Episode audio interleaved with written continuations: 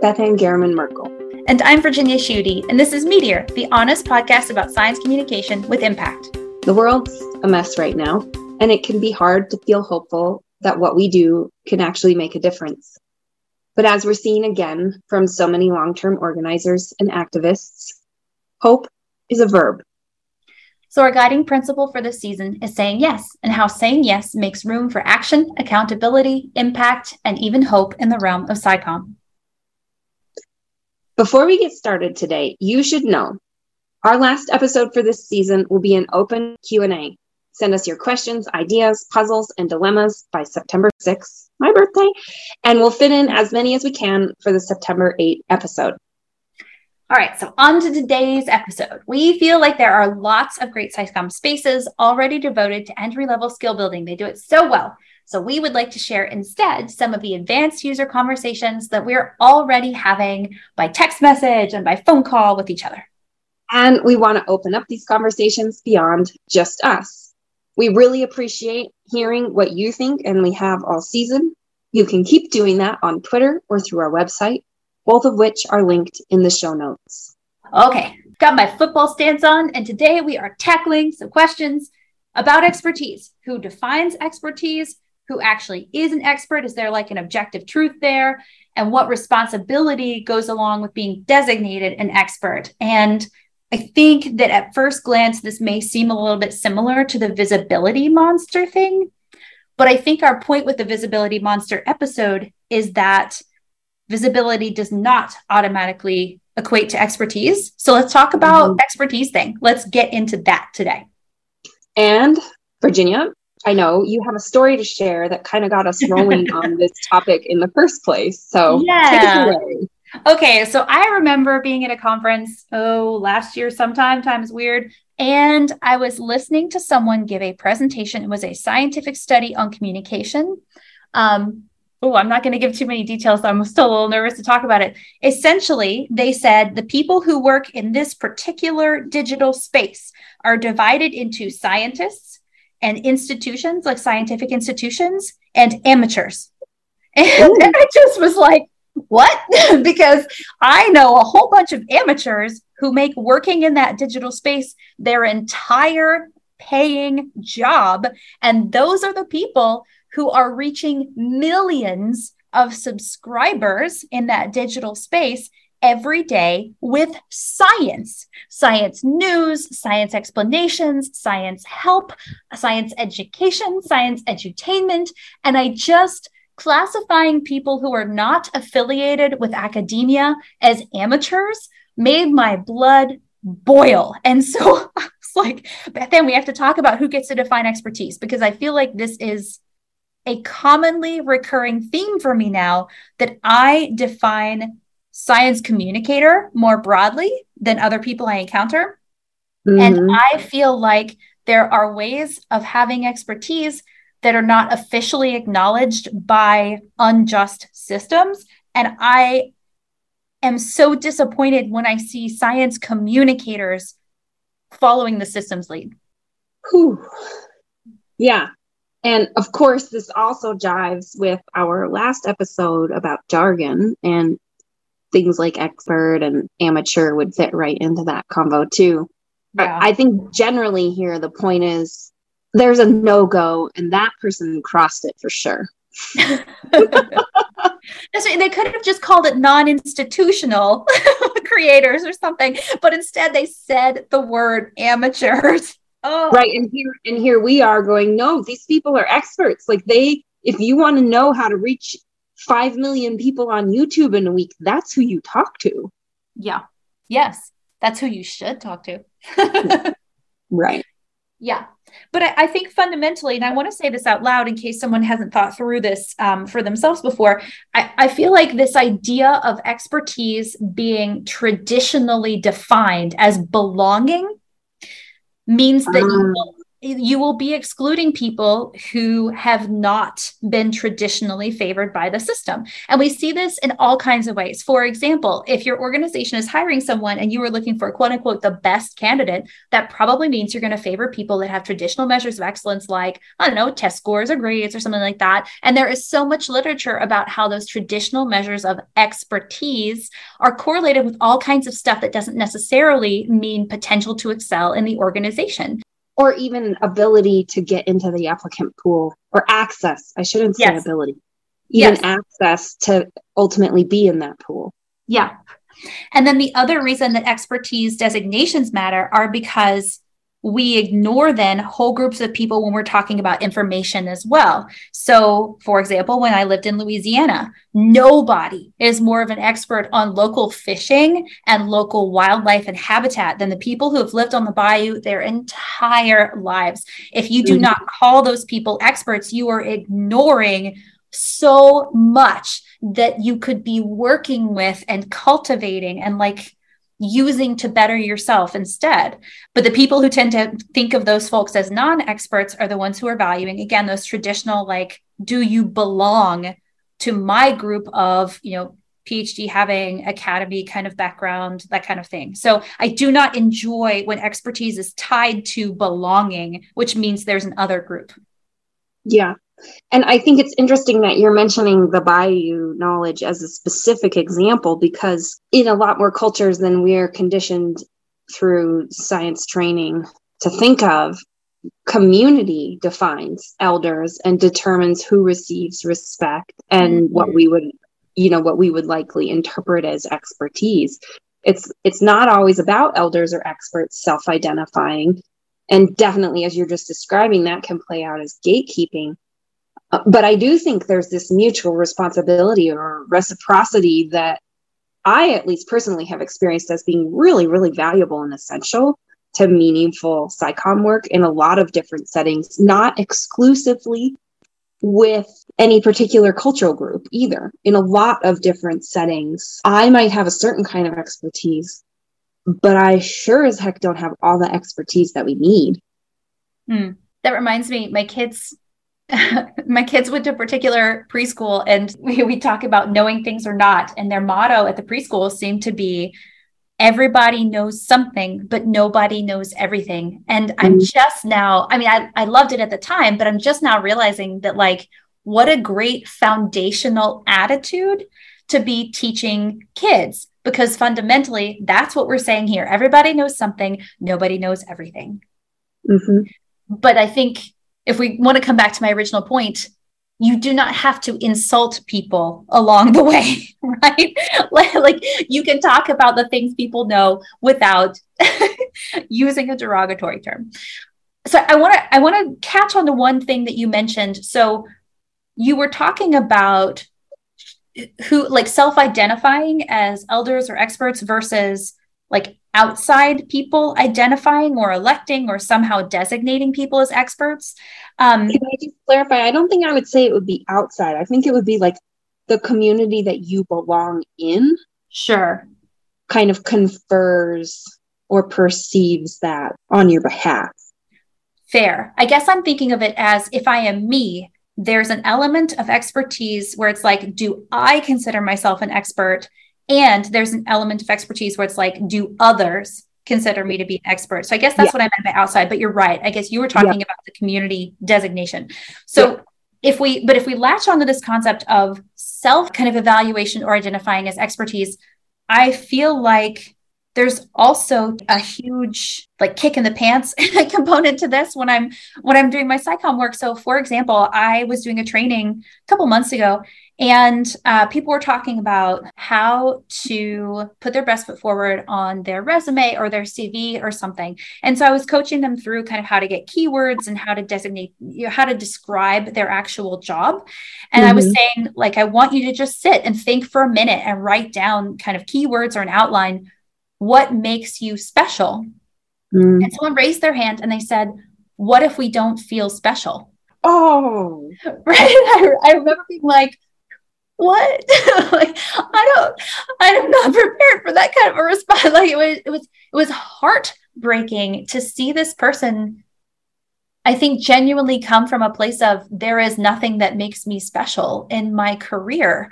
Um, and so I, I, I think I, there is an element of imposter syndrome here, of course, to self identifying and like kind of owning your own expertise.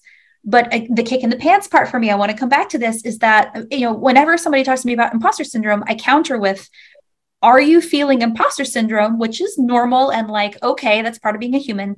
Or yeah, humility is a good attribute. Yes.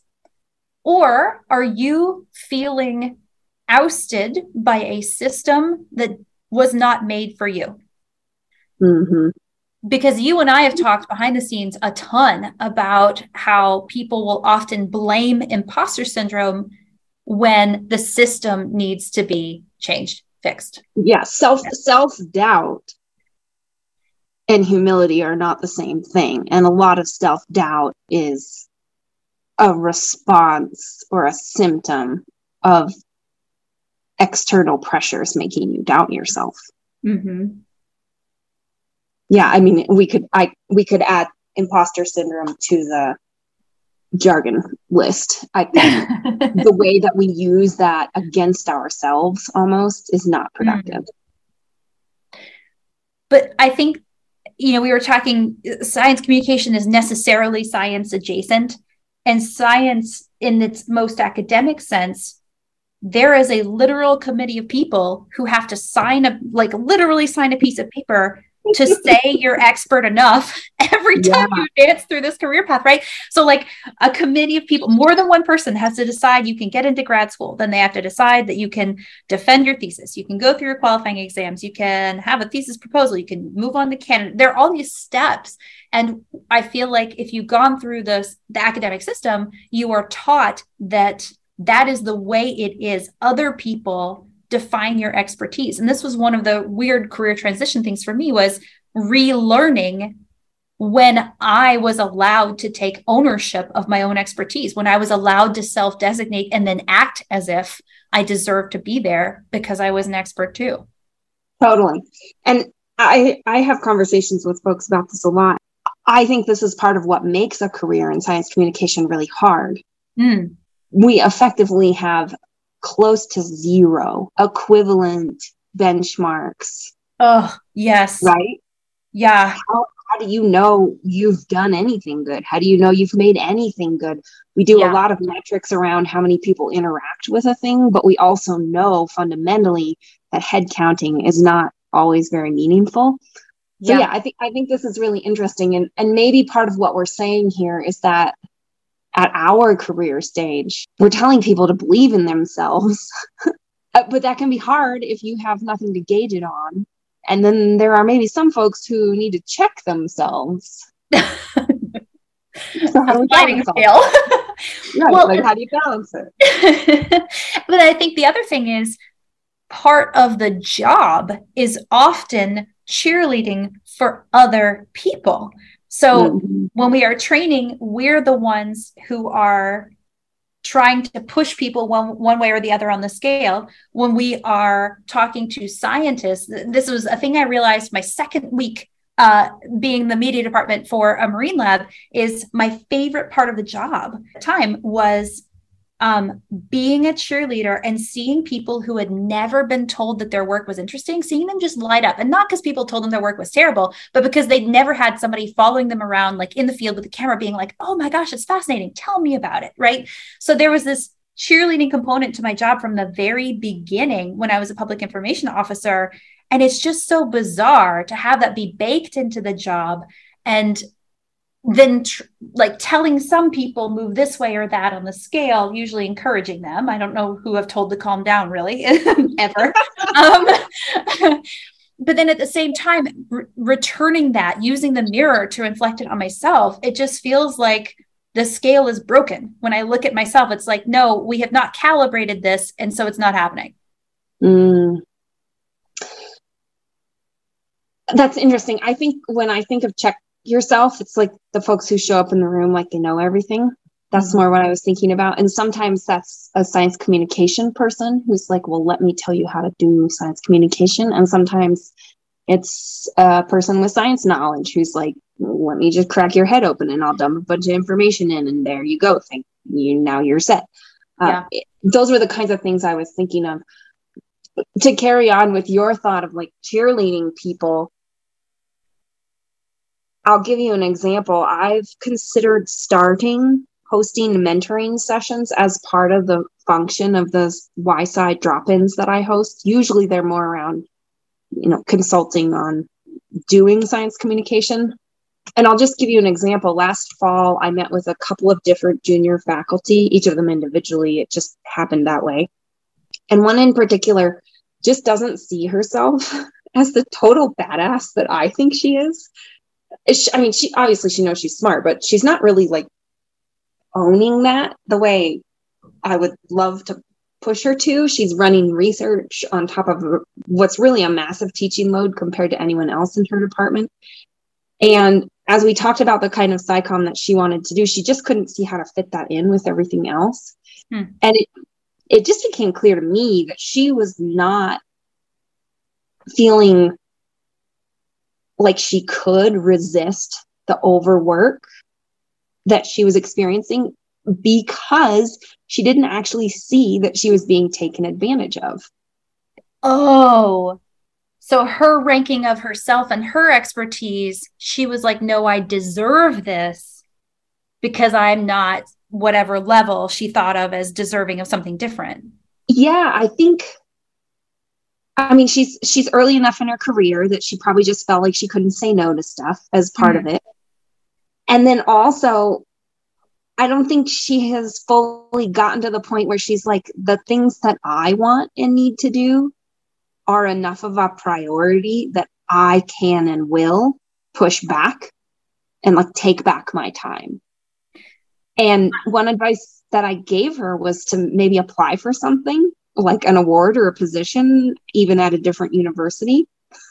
And of course, that's even extra work. Mm-hmm. But like we were talking about in season one, I think if she was putting together her CV or resume or any kind of application, she, she would have to see what she does accomplish basically i think of i think her doing something like that would be a mechanism for owning her own awesomeness and and maybe that would help her feel like she has a right to set some boundaries this is fascinating because we're talking now about how expertise like owning your own expertise so the self designation component can help you gain control because mm-hmm. you decide that you are in a position to take risks or to set boundaries or to like just claim respect as an expert that you wouldn't feel like you could if you were still in the trainee or the kind of I need more mentoring route. Um, this is so I, I, think correlating expertise, not just with like, hey, here's the thing you know, and people recognize that you know it, but like, here's the control I have over my designated career space and the risks and branches out that I'm making. That's that's fascinating. I like how you're saying that because it's it's making me think like we're talking to ourselves here, and I don't just mean wait. What do you mean? Are, you're not talking literally, are you? oh, oh no, I'm talking. Yeah, not not in the we are having this conversation at this moment, but like as much as I want her to hear me when I say what you think you want to do matters and you have a right to claim your time for that. Uh, this is what we talk about all the time. Yeah. You know, say say no so you can say yes. Yeah. But I hear you that, you know, we say this all the time get yourself a Beth Ann, get yourself a Virginia. It is just so much easier to hype other people up than it is to hype yourself up. And so I feel mm-hmm. like this is why community is so important. Um, and, and I feel like it's it's a role that you can take is to like help other people see their expertise even when you don't see it in yourself. Mm-hmm.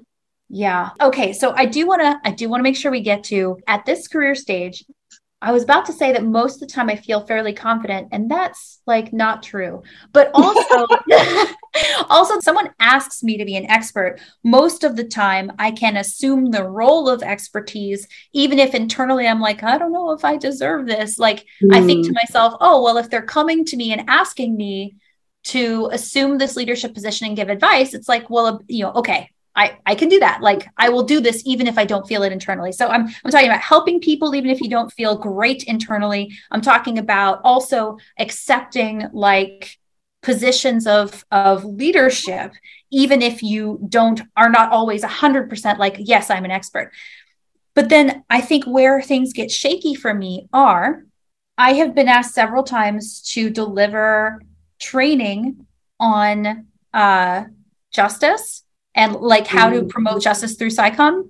And I don't know that I will ever feel like an expert in that. When I had the first invitation come through, I thought, you don't want me. I'm sure there are people that are better than me at this, but they'd already hired me for a three, a, a series of three trainings.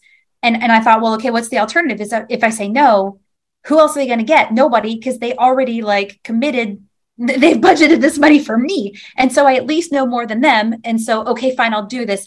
And, and i think their feedback made it clear that i definitely had a positive impact on them. And so that was great.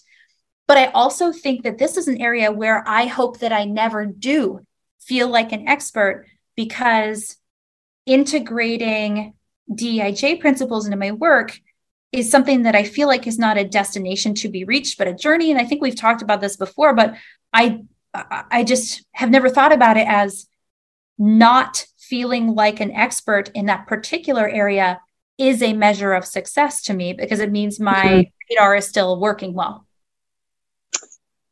I appreciate how you said that. And I think what you're getting at there is that as we arrive at certain stages in our career where we are very comfortable in and confident in certain areas of knowledge and skill that we can share with other people.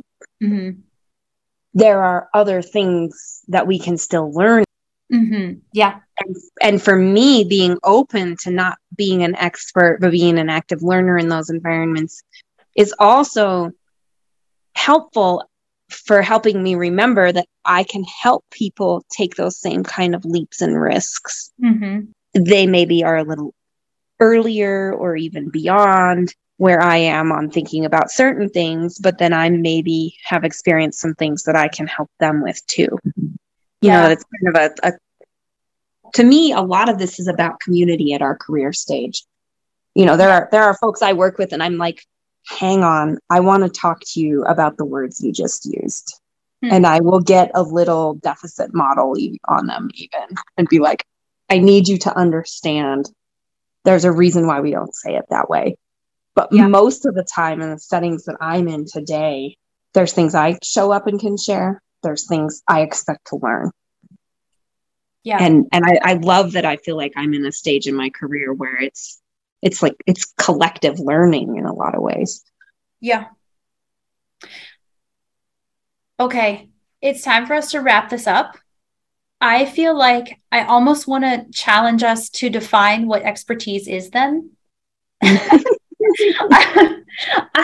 so for me, I think what we're saying is being an expert means that you possess shareable skills or knowledge in a particular area and I'm just going to stop there. How do you feel about that? I think it's perfect, honestly. And I think it relates to something that you and I have been mulling over more recently, which is if you show up as an invited or like self identifying expert in an arena, how much feedback do you need to validate that expertise? And we've been talking about this with the podcast we'll probably never know what kind of impact this podcast has on a lot of people and the people that mm-hmm. download and listen to it like those numbers are not the reason that either one of us are doing this mm-hmm. and so i also feel like part of expertise is being able to share some kind of knowledge or skill or perspective and part of it is also being comfortable with not having total control over how that expertise then gets used out in the world. Huh. So knowing that you will not see the effects of what you do. Oh, that's interesting. Yeah, because I think if I just sit here saying I can only do things that I can see a direct impact from, uh-huh. I am limiting the scope of what I can even work on. And yeah. I feel like that narrow scope is a little more of a kind of a beginner mental framework. Yeah. You know, I'm, I'm thinking about too, both of our definitions that we just gave had a shareable component in them, but the more I think about it, the more I think that's wrong because I think there are people who have been historically marginalized and disenfranchised who have not been able to share their stuff. And so does it classify as shareable, but they're mm-hmm. still experts. And so I think if we really want to just define expertise, I think the simplest way to say it is people who know something mm-hmm. in, in mm-hmm. some kind of area. And when you mm-hmm. use, honestly, if you use that definition of expertise and you keep it that simple, I think it's probably going to make you come from a place of respect more often than not. And I can get behind that 100%. I like that. So over to you, listeners. How do you feel about being called an expert? And what's one thing you're really good at that you can help other people with? You've been listening to Meteor, the honest podcast about science communication with impact. To join this conversation, tell us what you're good at. You can do that on Twitter using at MeteorSciComm, or you can submit a note on our website, meteorscicomm.org. Talk soon.